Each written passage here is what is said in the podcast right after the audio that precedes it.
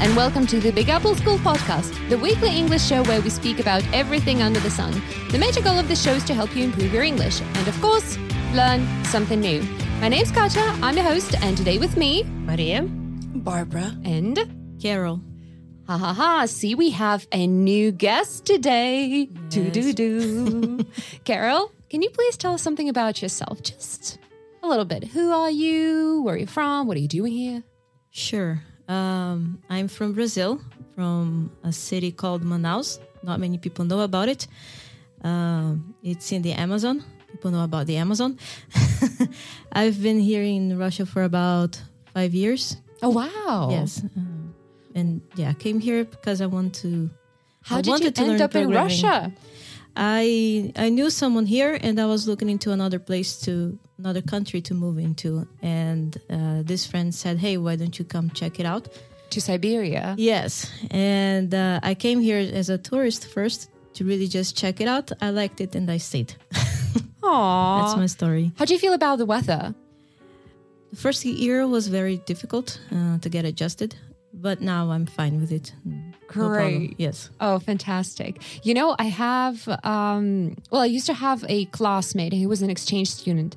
And at that time, I lived in Yakutia, which is literally the coldest place on earth. And my classmate was from Brazil. He was from a little town uh, named Sao Gotardo. So I, he mm. says that nobody knows about it because apparently it's like a small village or very little town. Yeah, I don't think I know about it. That's what he says. that nobody does. So he's right. So, and we were so, you know, worried about him because it mm-hmm. was minus 50 most of the winter. He fell in love with it and later he moved to Alaska wow. because he fell in love with the snow. So, wow. That's amazing. But yeah, now that I'm used to the cold weather, when it gets hot here, I can't handle it. Oh, because of humidity? Well, I mean, we have dry air, so we have Yes. dry heat. So, what about your free time? What do you like doing in your free time? I like watching films. I'm on Netflix a lot. Uh, I like learning new things. Uh, it can be languages or just um, any new skill. Like, do you happen to um, like reading books? I do, but uh, the books that I read uh, are usually about uh, businesses um, and technology. Oh, wow. Well, Yes. that's not going to help a lot during the podcast then. but uh, I do know about other types of literature as well. It's just not what I presently read about much. Okay. well, ladies, we are here today to talk about literature. But before we jump into the topic, I, as always, want to ask our listeners to tell us what you think about our show. If you haven't yet, please subscribe to our page on Apple, Yandex, Google, or, well, any platform where you listen to our podcast and let us know what you think. You can rate and review our show, leave us stars, give comments. You can even send your ideas about our next episodes. We have already had several episodes that were inspired by our listeners' ideas, so ta-da! Feel free to send whatever you need to say to us. It won't take much time or effort, right? But it will indeed help us a lot to become even better. So, and now we can actually start talking about books. So, and I want to ask you, what actually is your relationship with books and reading? Do you, do you read?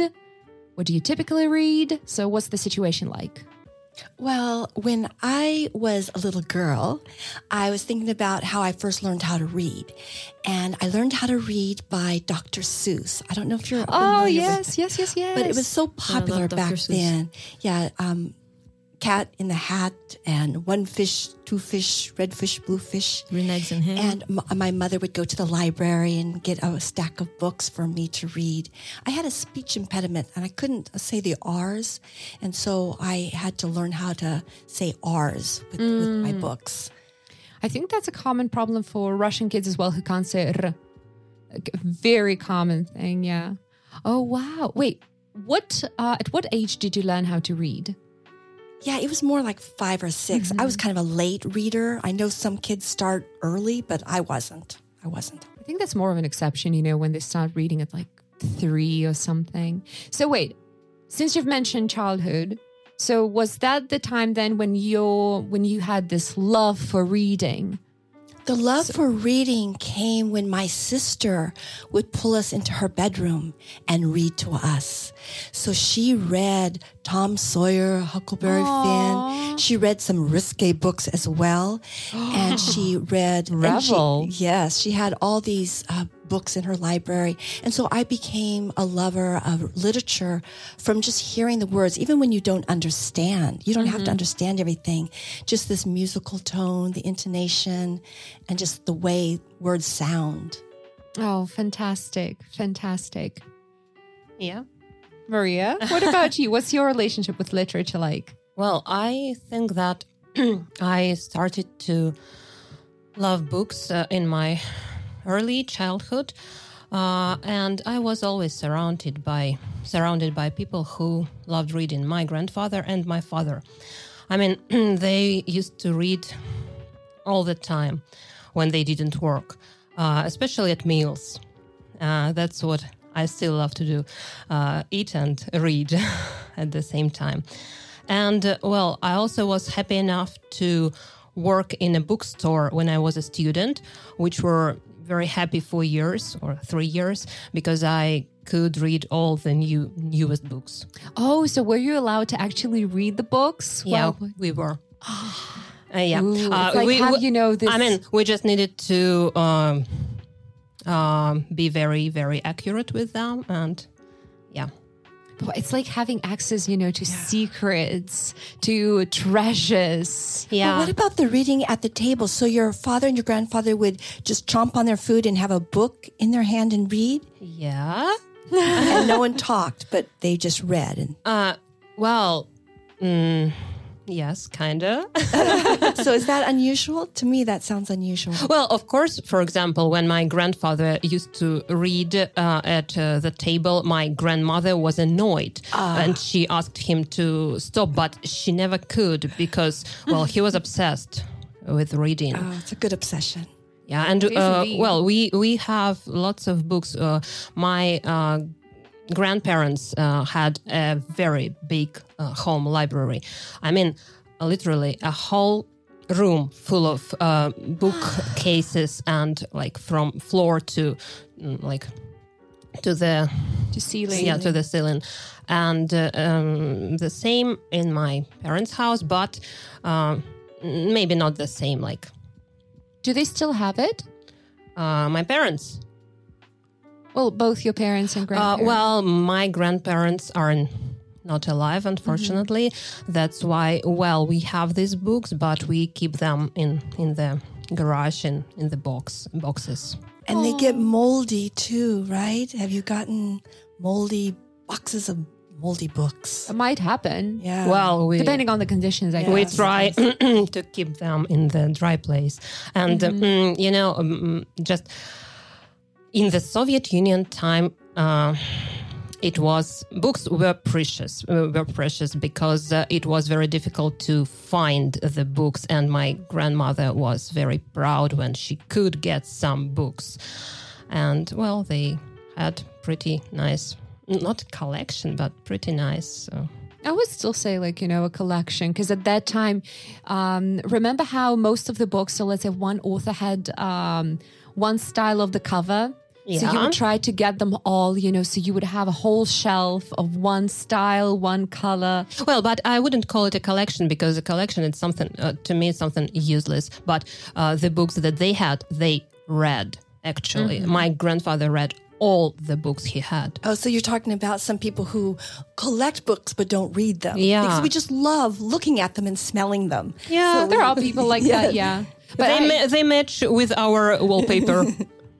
You know that now for people like that, you can even have, um, so you know, like shelves, and you can have this series of books, but they aren't books actually. It's like colored pieces of wood that look like books. Just oh pretend. my god! Yeah, it's You'll like pretend And books. Yeah, a save a lot of money. behind them. And Well, if you want to. that's what some people do, I think. After that, you know, I would, I would know what to, where to look for a safe.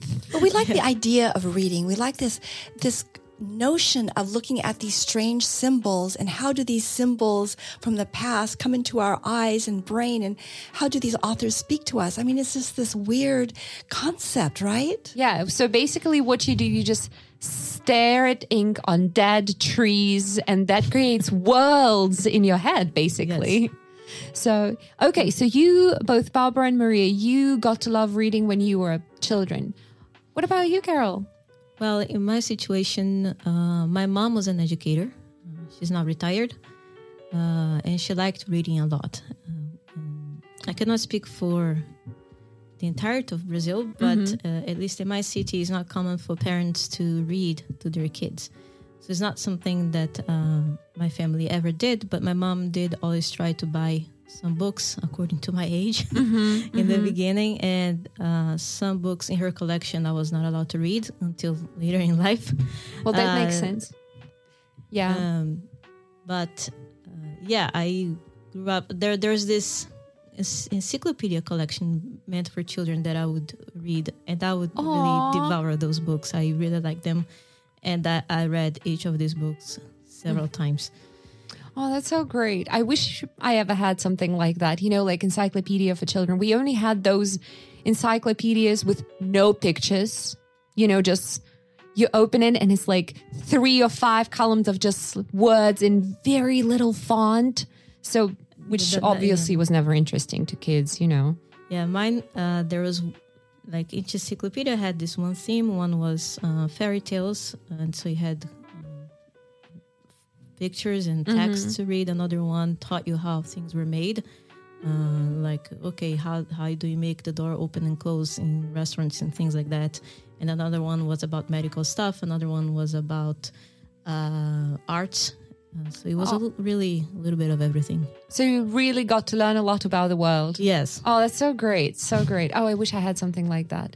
You know, it's interesting because I never liked reading much when I was a kid.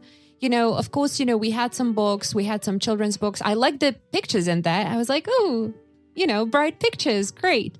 Sometimes, um, when I had to visit a dentist, you know, my mom to calm me down afterwards, you know, would give me some reward and we would go to a bookshop and I would buy, you know, you know, those very, very little books, but mostly pictures again. So I was reading, you know, some books here and there, but not, you know, not a huge fan of it. Like, okay, yeah, that looks interesting. Let me read it.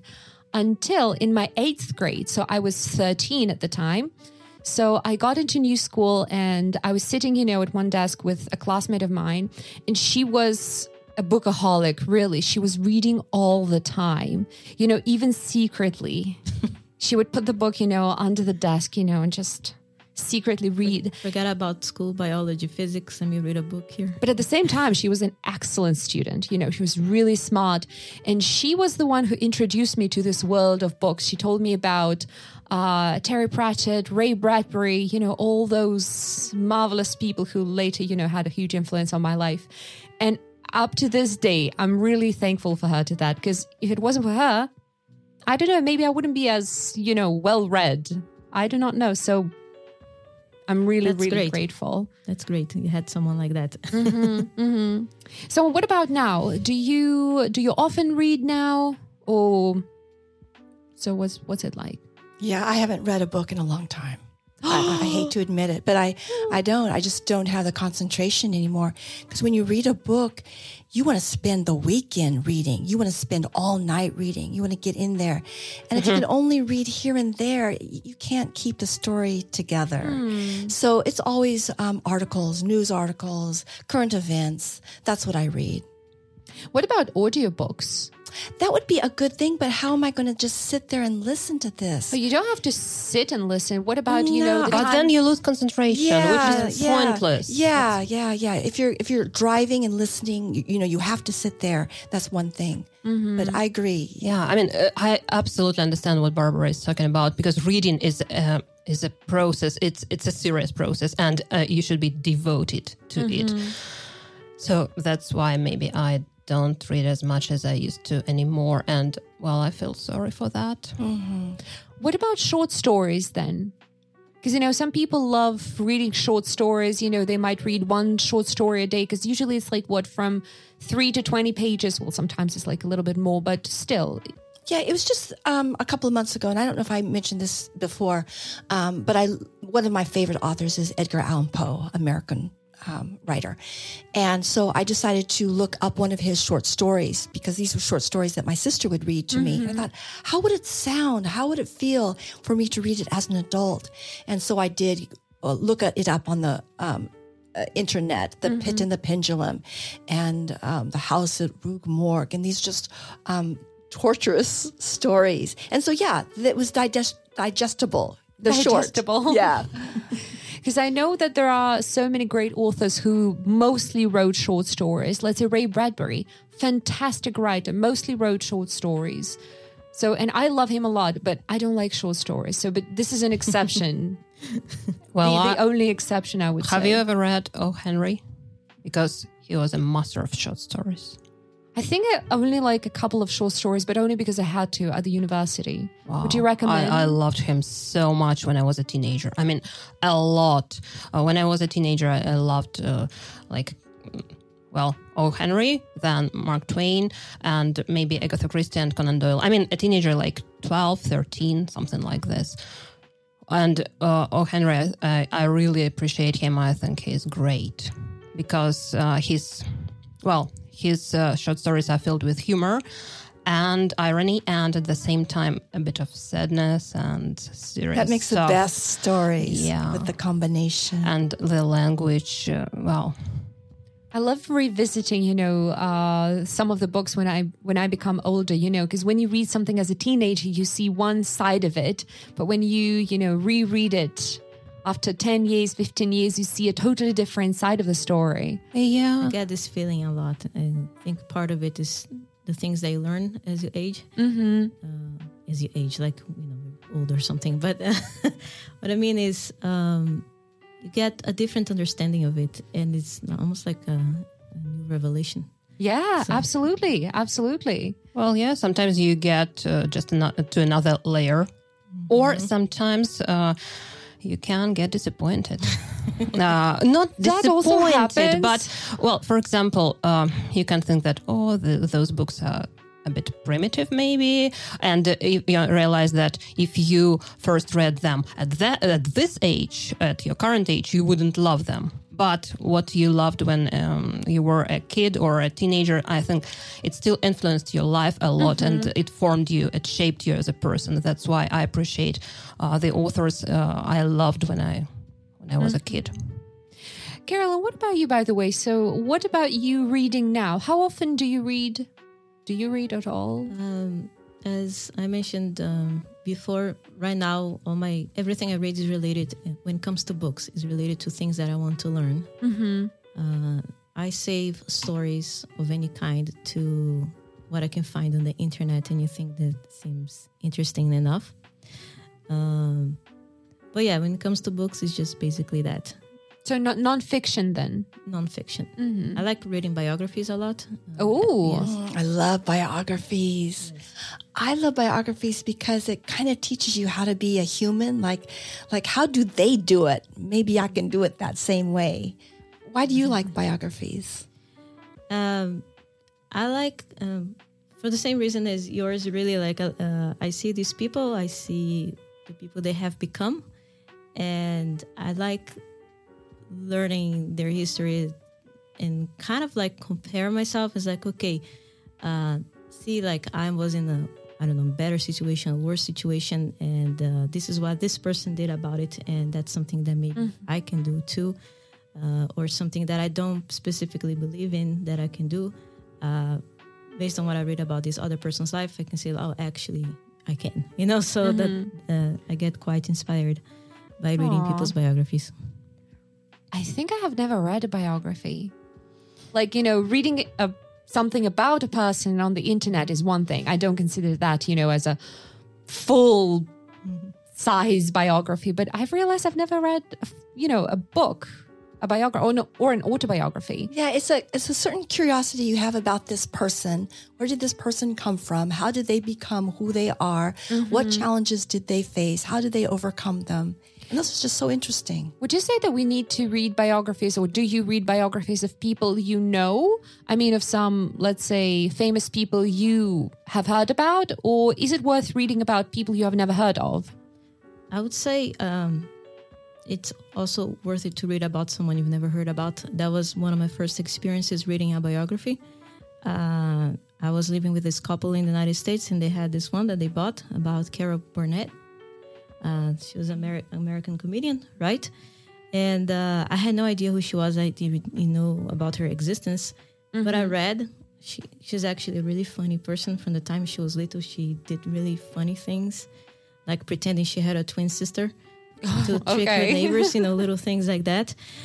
And because I like her story so much, I decided to look her up and found her shows that she was in, and then I liked her. And before I even knew her, just by reading the biography, and even more after. Oh, and you I saw you her remember shows. her with the Gone with the Wind curtain rod, yeah?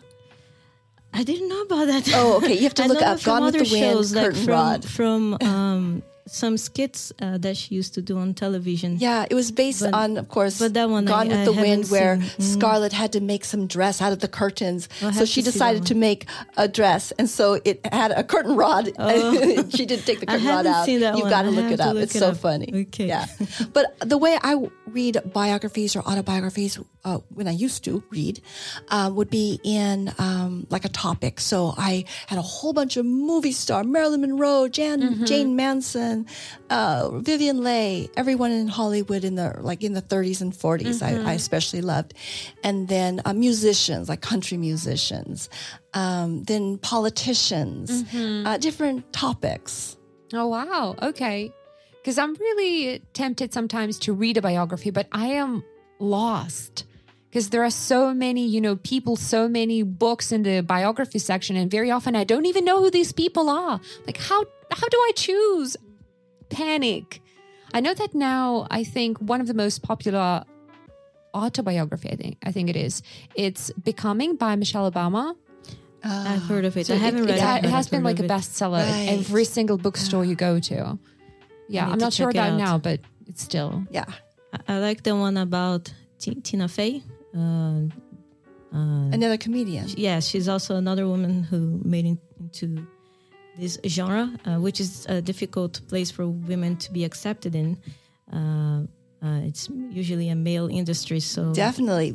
Back in the day, you Yeah. only saw men being funny. she was one of the pioneers in like as far as being a woman and writing a TV show for a comedy show in the United States. So it's a good read too.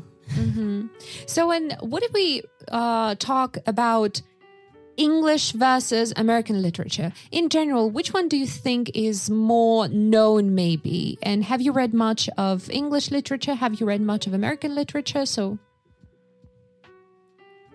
Well, I for some reason I think that maybe British literature is more well known because when I tried to remember all the British authors and all America, the American authors I know, uh, more British come to my mind. But at the same time, I'm a big uh, fan of science fiction, and then when it comes to science fiction, American authors are bigger and greater, and I know more names. Yeah, with the children, I grew up with Winnie the Pooh. So that was A.A. Milne. That Yeah, was British. British. And back in the day, those were the original books. And he actually read the books on um, a record. And so I had the record. So that's the real Winnie the Pooh, not Disney. But but Not this yeah, Disney. No, no, not that. And then Wind in the Willow, that's also British. Graham, I think, wrote it. Did you ever read Wind in the Willows? It was actually, when you read it, it's really for adults. I mean, it's very complicated. It's about these animals like Mr. Toad who had a, a roadster. I and all- remember it was a um, cartoon series. Yeah, but something. before that, before that. Yeah, I, I I don't think I have read a book, but I know. yeah, Wind in the Willows is wonderful for children and adults. Yeah, and Lewis Carroll again. If we speak about um, books for children, British again, and Rudyard Kipling was also British, right? he was. The- the- Yes. Uh, my mother was uh, a great fan of P.G. Wodehouse. She oh had. my God. Do you I like? love him. Do you think it's so funny? Jeeves and Wooster? Yes, my Oh. mother would just cackle. She'd sit there and read and read and laugh. And I never really got the British humor. I tried reading it and but then she'd read it to me. And when she'd read it to me, it was much more funny when she read it. But yeah, well, the books are great, and the TV series with uh, with Doctor House is also great. Yeah, Hugh Laurie, Hillary and Stephen, Fry. Fry. Yeah, oh, and Stephen Fry is another man yeah. I admire. Yeah. Speaking of Wodehouse, once I was very happy to come across a, a secondhand bookstore, and I found uh, about like four or five books of Wodehouse brand new and they cost about like 30 rubles each and i bought mm. several oh now that's what you call a bargain mm-hmm. yep wow but yeah i wonder why i wonder why there are i think in general more uh, English authors than there are American authors. Well, maybe not now, because now you know it's easier to get to write. But why? Maybe that's because you know of the history, because of the amount of universities back in the day. I don't know. So I don't know. We have we had a lot of American writers, like in the turn of the century when we were um, hashing out the um, new government and mm-hmm. the wild wild west. Um, we wanted to really break from the British and become our own people, mm-hmm. and so we had our certain American literature, and this was to depict us as um, independent. And, I have a feeling feeling that uh, the boom of this American literature started in the 20th century.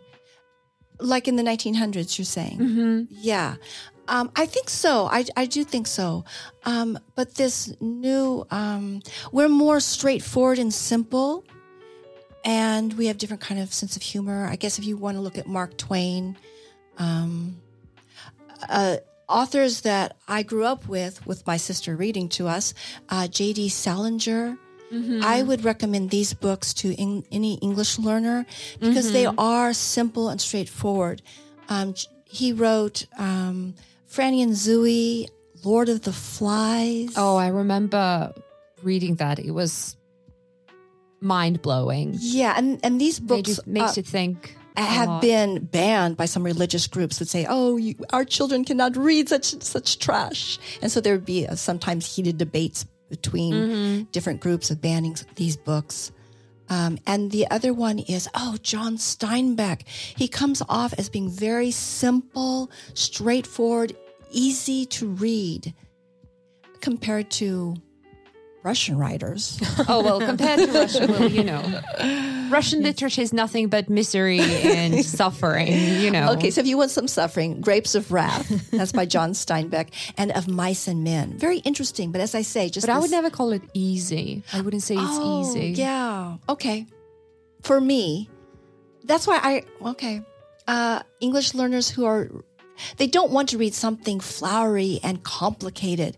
Of course, there's complication on a psychological level. Yeah. Uh, but the, the writing is just so straightforward. Mm-hmm. It's not fancy. It's not fancy pantsy. Yeah. It, it's well, not I mean, like one sentence will last for 15 yes, lines. Yes, yes, yes. Which is Russian literature in a yeah, nutshell. Yeah. You know, that's actually. Good to know. you know, that's funny because. when it's straightforward. I'm sorry.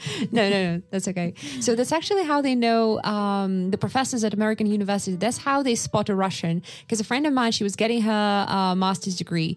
And, you know, her advisor just asked her once, like, are you, are you, are you Russian? She's like, yeah, why?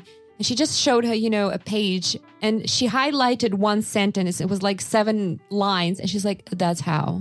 like only Russians do that. So we love that maybe, you know, the the genes of, you know, like Tolstoy run in our blood, you know, and this love for long, long, long yes. sentences. But I also heard the same about Lord of the Rings.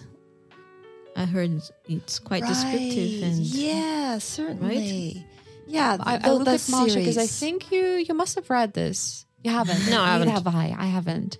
I mean, that's the reason I haven't read it yet. I heard yes. it's extremely descriptive and and like full of fantasy and very colorful, right? As I understand it. Yeah, I heard like. But he was a professor a, of linguistics. It dedicates just uh, one page to describe a, a guy's armor you know so that's a lot of description but i would i would expect me. you know that to be written in a be- really beautiful way because as masha has just said um, tolkien was a professor of linguistics so mm-hmm. he knew and his way with words musical to the ear i love hearing that flowery language mm-hmm. it's very mm-hmm. beautiful yeah. So do you do you think that you in general have read more of uh, English literature or more of American literature? I'd say English. I would say maybe American. Uh, I well, it's strange. I know more um, British authors, but I think I have read more of American authors. I think I've read more of British, but that's also because of university when we had to read British literature. Whether you wanted it or not, you had to. So that's how yeah, I so read. of course, in, in American schools, we are we are to read American literature. So, But I feel so sad that uh, for some reason we don't know. Well, I mean, for example, I, as a s- former student of Faculty of Foreign Languages, I was very sad that we were not taught about American literature. We were told so much about British literature, and you know, we spent a whole year on you know this English literature, Shakespeare and whatever. But why wouldn't you, you know? divide one semester you know devote one semester to english literature and one semester to american literature because i want to know more about you know both worlds basically so now i have to catch up myself and actually well, it's, you know it's interesting that you say this and you clump it all in American literature, because when we're um, talking about the regions of the United States, and um, I got my education in the South, I went to the university in Georgia. Um, it was all about Southern literature. Which is different. You're not going to get that from, you know, Grapes of Wrath or John Steinbeck. So Oh. you have the Southern literature. So um, we're Oh. kind of divided in in that way. can you remember any of the names No, because I didn't really want to read any of it, so I didn't take the courses. Wow. Yeah, it wasn't interesting to me. oh wow But it's perfect to get to know American history, right? If Oh yeah, yeah. books. Because well, through literature you can see uh, prejudices. You can see a certain kind of mentality. You can see things of how people thought. Mm-hmm. But okay, so one literature is, is Gone with the Wind. Of course, that's um, Margaret Mitchell. She's a Southern writer. mm-hmm mm-hmm oh yeah and what about the book about uncle tom Right, yeah. And that would be considered, um, let's see, yeah, Beecher Stowe. So that I guess was Southern, but I don't know if she was, she lived in the North as well. So yeah, maybe that would be considered mm-hmm uh, that same kind of pre Civil War his, uh, his, his, well, it would be like history. Yeah, history novels. because I remember we had that book um, at home when I w- when I was a kid, and I was always, you know, thinking that it would be something, you know, very light, you know, because Uncle Tom, it sounds so great, and I was a kid. I'm like, one day I'm gonna read it, and then I started to, I'm like. Oh, this is nothing what I expected Yeah, it to be. right, right. Close the book, put it because I was like 11, 12, Yeah, it, you know. it was th- that book was one of the books that really got people to see what slavery was about and to get kind of get, um, um, I guess, politicized with it. Mm-hmm. And it was one thing that kind of led to the Civil War because people understood what was it about. Help me. What is another book that um, singing in the no?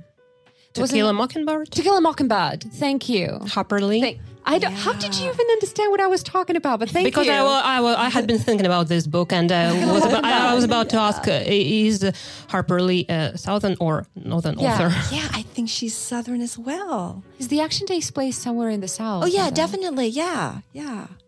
We analyzed the Atticus Finch's speech at university, Ah, like from this stylist, point of view of stylistics. yeah. I actually like reading a lot about um, that time in American history when, like, pre Civil War and uh, all the movements that happened um, around that time. I'm, I'm a I'm a big fan. Mm-hmm. Yeah. So let's let's then, uh, since we've touched upon it, let's let's focus more uh, on uh, American literature. Then, so um, we've mentioned some of the brightest representatives. So, Barbara, you've mentioned Mark Twain and uh, Salinger, Tennessee Williams, Hemingway. Oh, Tennessee Williams. Oh, talking about misery. Oh, that was. Talking about oh misery. my goodness, those are plays. Like Those uh, are the Glass Menagerie. Oh, poor little Gippy had a little. Oh, a, a girl who was lame. Uh, and an alcoholic uh, father or something. I don't know. But if you want misery, read Tennessee Williams. Yeah. If you are uh, uh, if you are fed up uh, with, with Dostoevsky, yeah. Yes, yes, yes. if you've read all of his translations. But that's true. Yeah, the are plays. That's true. Then um, Hemingway. Hemingway. He's another direct, straightforward kind of writer. He loved cats. Have you ever been to his uh, to his house in uh, Key West? No, I oh God, not. you have to go. You have to go. So the thing is that he used to have more than fifty cats, and up to this day, there are fifty-four cats in this house. But the thing is that, um, so of course, these are not the exact cats, but the descendants of those. But the thing is that a lot of them have this. Well, I do not know whether I can call it genetic mutation, but they have Right. They're six- polydactyl. Yes, they are so adorable. I've been Yeah. there. They are so Yeah. cute, and that's you know coming from a not a cat person. you know, I'm more or less indifferent about cats, but even I took pictures of all of them. I think all of them that I could see. Yeah. Who else? Um, So, what are we doing? Are we making a list of American authors, right? Yeah, I'm. Ju- I was just trying to think of the brightest representatives. Like, uh, for example, Lost Generation, uh, mm, Fitzgerald. what does that mean? So lost generation. So how, uh, like how would you? post uh, First World War writers. So twenties. Yeah, Great Depression, Great. and people who were lost after the First World War and who didn't know how to get by, how to what to do, and what the life brings to them. Well, uh, like Hemingway, Fitzgerald. So what um what would be the common or you know the uh, well the common topics in the books of that time? So well I mean I don't know. Was it was it like class or wealth and poor gaps or what was it?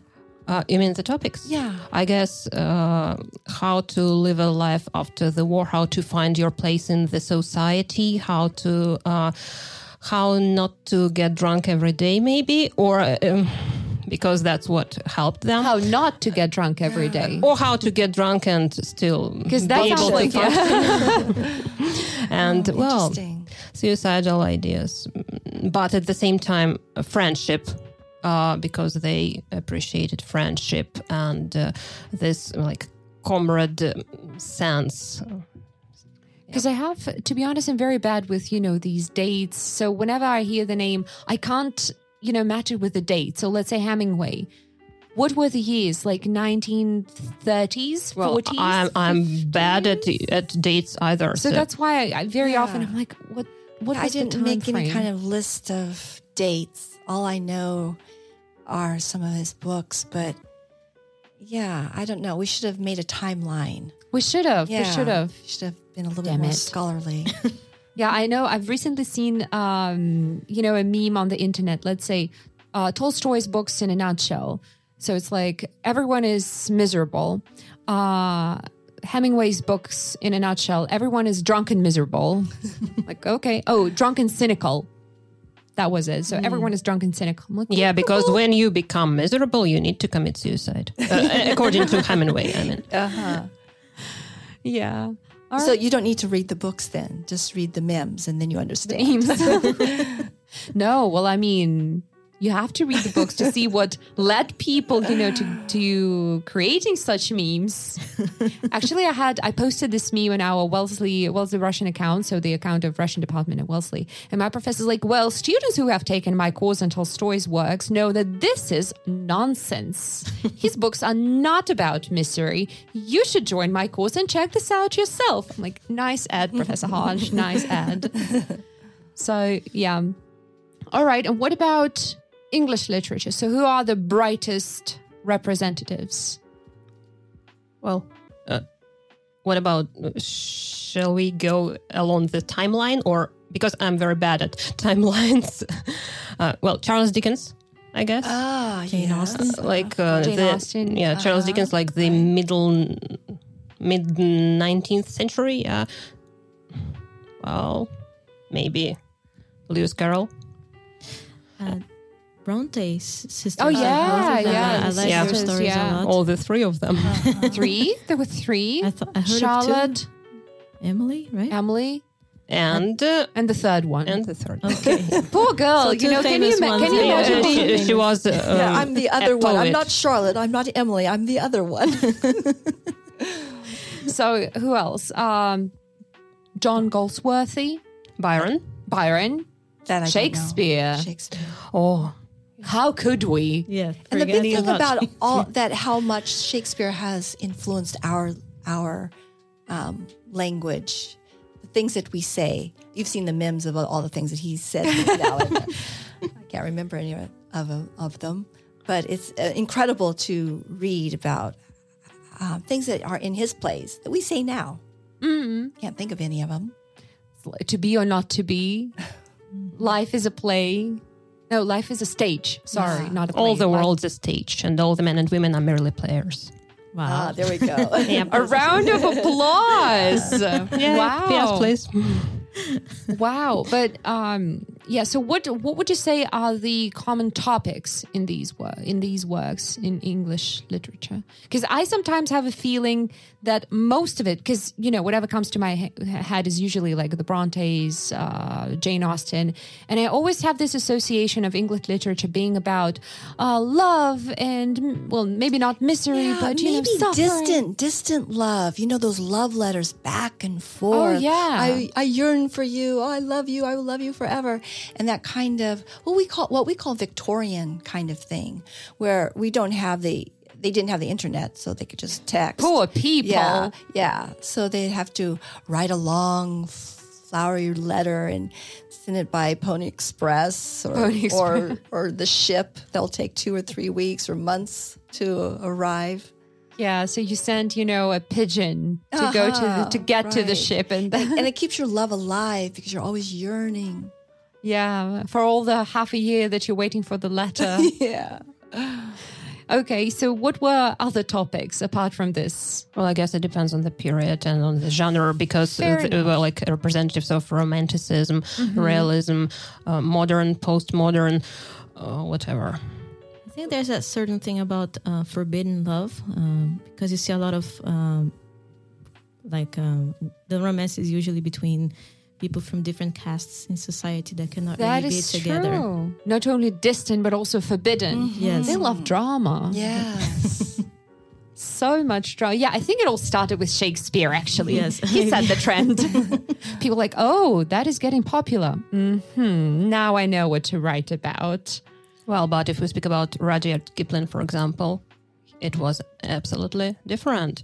Like it was about heroes and about patriotic things and uh, like British colonialism and so on.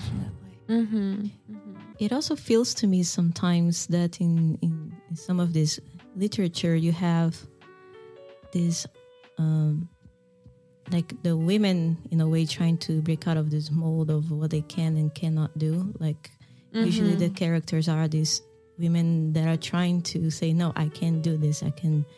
Uh, I do not have to live by these rules that society imposes on me. Something like that. Or it shows how dependent they are on men and they have to wait for the man to give them their money or their board or maybe through marriage they can have finally some kind of security and this sense of wanting to be free from that this dependence Yes, exactly. economic you know, it gives me a lot of like mixed feelings when I'm reading something like that now. Because I think, how how dare he say something like that, you know? But of course, at that time, it was a Yes. it was a norm. Yeah. Since we're still on the topic of classics, I have a question to Masha because um, every person who studies at the Faculty of Foreign Languages in Russia has to go through one of the subject, which is uh, foreign literature. So, and I have a question to you, Masha. How what was it like this subject at university? While preparing for the podcast, I really tried to remember if it was something, but I don't remember that we had a course on literature. No I way. remember that we had a course on foreign literature at school because it was a, a class uh, with a focus on mm, linguistics and um, uh, such types of subjects. So we had, uh, uh, when I was in 11th grade, it was a course. So that's I what I remember. But I'm so not sure about university. I remember uh, linguistics, theoretical linguistics, theoretical grammar, phonetics, but I don't remember a course of literature. I remember even the history of the language. yes. wow, because usually you know that some kind of a Maybe we don't have a professor who could teach us. Well, I really don't know why. Wow, because usually, yeah, uh, along along with you know this uh, practical theoretical grammar, phonetics, history of the language, it's usually one of the subjects that is taught at every single university I know. I mean, It should have been, but obviously yeah. I don't remember. But I, I mean, I must have uh, have remembered it because, well, Well, it's yeah, something yeah. to it's something remarkable. It's something maybe to be wa- remembered. Maybe there was indeed no professor then. yeah, I am very very surprised. yeah, but still, um, I didn't feel. Uh, hmm, miserable or bad about it uh, because About not having it? yeah because by that time i had already read lots of books so i had known about Okay. the literature maybe So- even more than i do now So, when you're talking about um, reading literature in school, I think it's a really good idea because a lot of times, if you're reading literature, you don't really understand the layers of it, and you don't, and you'd like to discuss it with someone, but you're by yourself, and there's no one who cares about the book you're reading. So, I think it's so good to study literature in school, and unfortunately, I really didn't have that. I think that's why that's one of the reasons why book clubs are becoming popular now because people want Yeah. to talk about things now. Yeah, and it be- becomes more and more widespread. Wow, but I had I had this course of yeah um, can you maybe tell us about your course and maybe i will sure. remember something well, sure. Well, at least I can tell about what it was like at my university. Because, well, first of all, at the first year when we were, you know, freshmen, we were given a list of books we have to read by our third year. So when it was 40, at least 40 uh, books in English literature and 40 books in American literature. Now, I don't know about you, but I don't read that much. You know, 40 books, 80 books in total. Um, so, and of course, you know, we kind of ignored the list. I read only like some of them. And then in the third year, we, you know, since we had been given this list, we thought that we would have one semester of English literature, one semester of American literature. No, we had one year devoted only to English literature. So we kind of analyzed it from every point possible, from every side. And I had to go through these, you know, Bronte sisters, Jane Austen, Shakespeare. We had to uh, memorize, you know, and learn by heart and then recite some of the Shakespeare's sonnets. And God, I even had to read John Galsworthy's The Forsyte Saga. And just so you understand, it's four books. And four books full of, will he come back for me? Oh God, I love him. Oh no, I got married to the wrong man. I, re- I remember. Now I am remembering. We didn't have a course on it, but we had uh, these literature classes incorporated uh, uh, in our general English course. That's how it worked. Yeah, because I remember Oh, we read, mm-hmm. let's say, Somerset Maugham, uh, The Moon and the Sixpence. Oh, we read those, And yeah. of course, lots of Shakespeare's sonnets because I still remember some of them by heart, and uh, that's what I got that- from that's- university. that's deep. Uh, mm, and we analyzed some pieces of uh, work. Yeah, I remember, but it was I'm separate so course. impressed with that. You're lucky that you had that education because I did not have any of that. Yeah, well, I think I think it's because you know it's mandatory because Yeah, you know in in our educational system you don't get to choose the subjects; you just have to go through them. But to be able to recite Shakespeare and sonnets and to be able to understand what he's talking about, because you can start reading it by yourself and who understands Shakespeare? I mean, I, Yeah, I yeah, you would have you would have to you know you would have to have some kind of background, Background, maybe, yeah. yeah. But what annoyed me is that um, at the end of the year, at the end of the you know second well sixth semester of our study, two well we usually had exams in June. So in April, we were given about 100 pages of lectures on American literature, and we were told to learn them by heart, you know, to read through them, to learn them, to read the books of American literature. And then we had the exam on it. Lovely. We had never, you know, had a chance to discuss that in class. What if I misunderstand something? You want me just to learn the theory? So, but then um, I still remember that exam because it was very awkward. So, um, so the, the the way you usually have exams is that you have these exam cards. You pick one of them randomly. and has two questions. So in our case, we had to first had two. I don't know how to call that. So we had you know different cards um, on the on the desk. So we had to pick up ten cards uh, of English literature and put them, you know, in the timeline. So who followed home. Then do the same with American literature. Okay, I somehow did that. Have no idea how. Then I had, you know, this card. It was two questions one on English literature that I answered. The second one was on American literature. It was um, the role of youth in American literature of the like 1920s. So, and I was like, okay, the brightest example is The Catcher in the Rye. And the thing is that I had never read it. I only had read the description of it. And my professor just looked at me like, okay, what was the name of the main character? I knew that. She's like, who wrote it? And without thinking, I just said, Fitzgerald. She just looked at me like, what did you say? I'm like, Salinger, Salinger. It was Salinger. She's like, fail. Come, come again tomorrow. Like, Damn it. so up to this day, I will never forget that it was Salinger because of that mistake. and her look, and she was so angry, you know, how dare you say such a thing? And the next day, I only had to answer one question on American literature, you know, whatever in whatever random question I get to pick. And it was about Edgar Allan Poe, and I knew a lot about him. And my professor asked me if I had read anything, and I said, Oh, yes. And then, you know, she just gave me a chance, and I was telling her about the stories and how this, you know, was the start of these topics. I even mentioned the modern TV shows that were inspired. She's like, Okay, okay, okay, okay. You have these were oral tests? Yes. Ah. It's never it's never right uh, written tests. So we usually tend to have uh, oral tests. So well, I think it's even it's it's for the better because if you forget something, a professor can always ask you questions to see whether the you don't know it or whether you have. much. Yeah. Ah. Yeah. So that exam, you know, it's been what? It's been in 2013. So yeah, eight years. I still remember that. Yeah, but I really want to catch up on what I haven't read from American classic, like Tennessee. Like yeah, Tennessee Williams. So have you read any of Tennessee Williams? I have, but I it was you know very fast, so I don't think I got to understand any of it. So that was the other thing um, in my family. Um, we would do our plays. So my sister would um, assign us um, different roles and we would act them out. And even though I don't understand anything, I'm still, you know, a little girl doing my role. And I remember one time saying, You didn't give me a big enough part. So she did a psychology thing on me and she gave me a lot of parts. So all I did was read and read and read and read and read. Oh of course, I said, "No, I'm reading too much. But yeah, being assigned a part and kind of acting out and with different voices, of course, you know, have to put on an accent or something. That's amazing. You guys had like amazing education. I mean, I heard about um, students here here having um, oral exams, and that's not something that people really do in Brazil. Usually, your tests are multiple choice, uh, only like math you have to solve.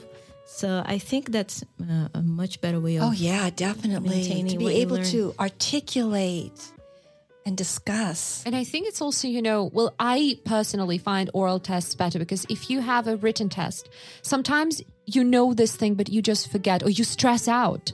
So, and then you might fail. But with oral exams, your professor can ask you questions, you know, just help you. And then you might say, ah, yes. So, you know, they see that you actually know this. Maybe you you were just too stressed to remember it in the first place. Yeah. That's amazing. Because, like, um, in, in Brazil, for example, we will read what in America they call the cliff notes, right? to really, uh, because you know it's going to be a multiple question. Uh, you have to write very little, so you just have to remember like little facts. And you don't really get to learn that way, at least not long term. So I get quite impressed uh, with So you the just education read, here. read and the notes, do the multiple choice test, then forget about it. Yes, exactly. we weren't allowed to read the cliff notes. We would be completely discouraged to do that. You had to read the book. But unfortunately, like I said before, you can read the book by yourself and just not understand it.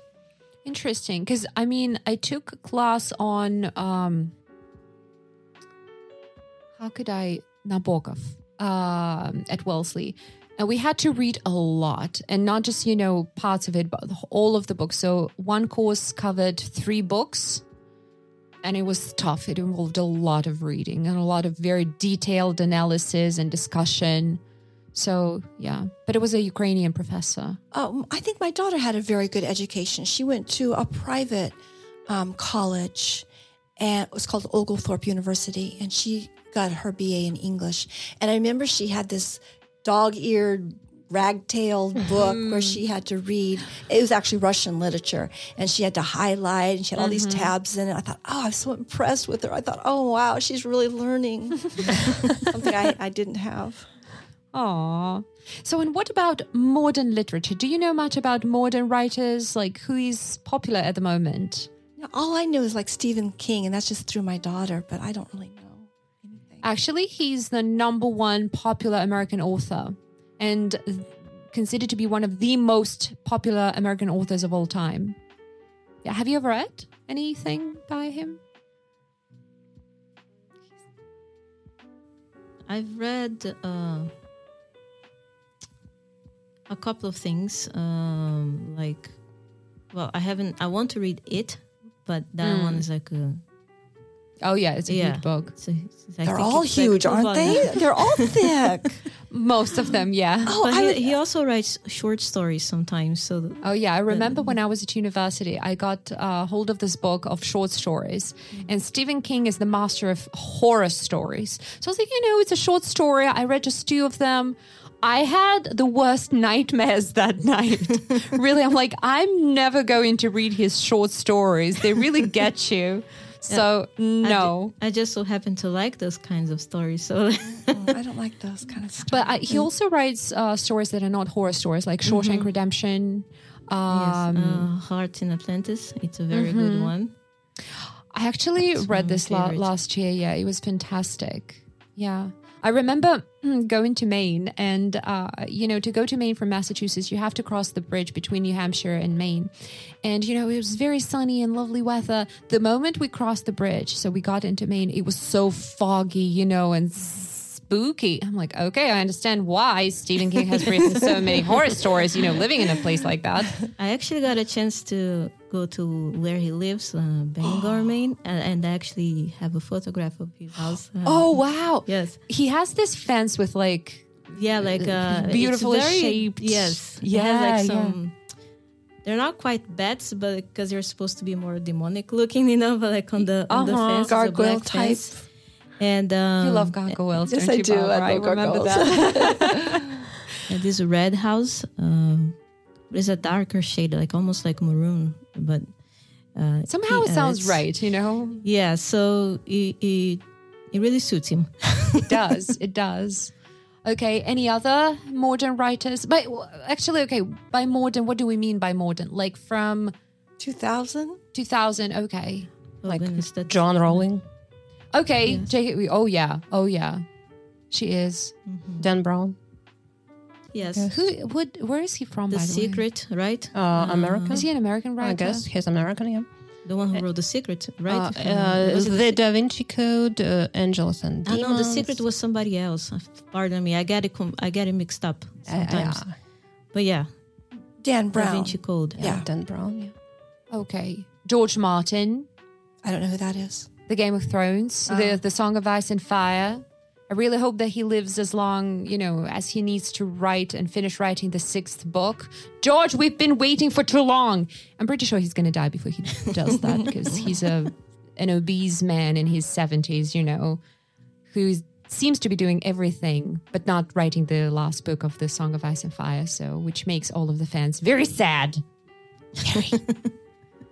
We're waiting. Maybe he has a plan. Maybe he has already finished it. I, I would not be surprised if you know if he had this plan, which would be you know to die and then you know in his will write then the something like ha ha published. ha.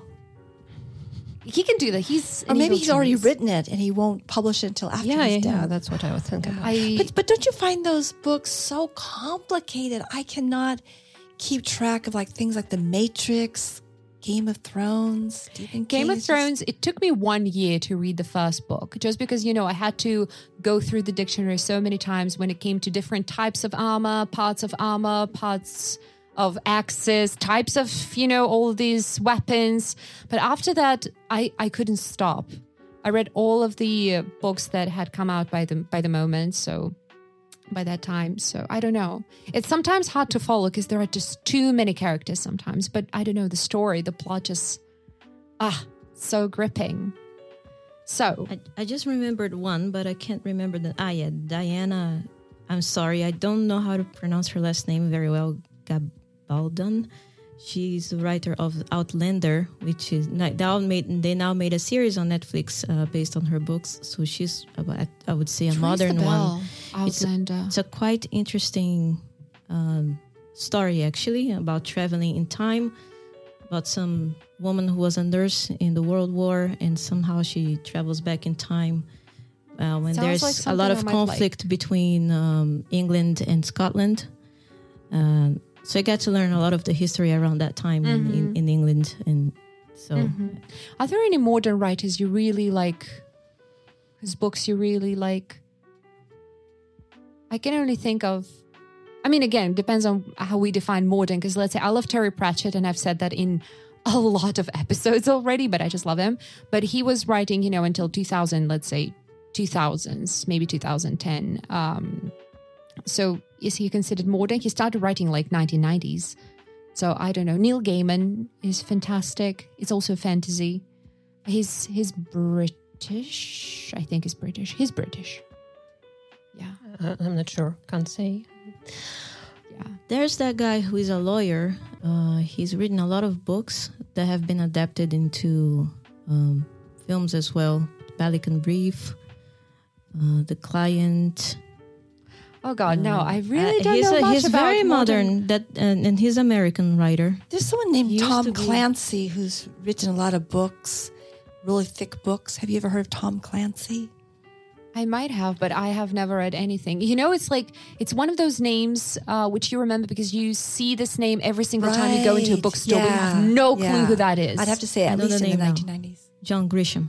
John Right, Grisham. right, Yeah, okay, Yeah, yeah, that's true. Yeah, that's true. him. That's So true. very But it's not like very modern, modern. no, modern. not yeah, not Yeah. You know, I think with modern the modern, century is modern, but Yeah, Still because a when fairly- John Fowles, for example, mm-hmm. he's not like the the late the, the latest books, for example, but the collector is. For me, it's still like modern literature. Mm-hmm. You know, you, you- if we speak about like very modern, something that has come out within the last, let's say, decade, I don't think I can name anything of English literature or American literature, you know, on the go. Because usually it's one book, uh, maybe two books of an author, and I can't remember the name. yes. I read it, I'm like, okay, that's a nice one, fine, but then I forget about it. And I don't know So about no you. true classics yet. Yeah, give it time, maybe. Yes. There are Maybe we need still too many some books we years haven't read, I guess. So, and what would you recommend to um, our listeners and our, well, who very often are learners of English? Would you recommend them to read the classics? Because I've had uh, some opinions that if you learn English, you should never read the classics because it's outdated language. It's not, you know, it's not going to be useful. So, what do you think?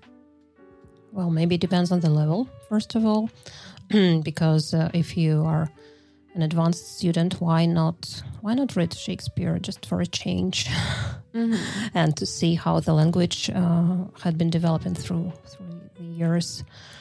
Um, so I, I think it depends on the on the level. hmm Okay. So, and I, d- I don't know about you, but I get I get asked very often by my students, Katja, can you recommend something to read? So, what would you recommend? Well, as I said before, that J.D. Salinger, I would I would recommend. Mm-hmm. I would recommend. Um, um,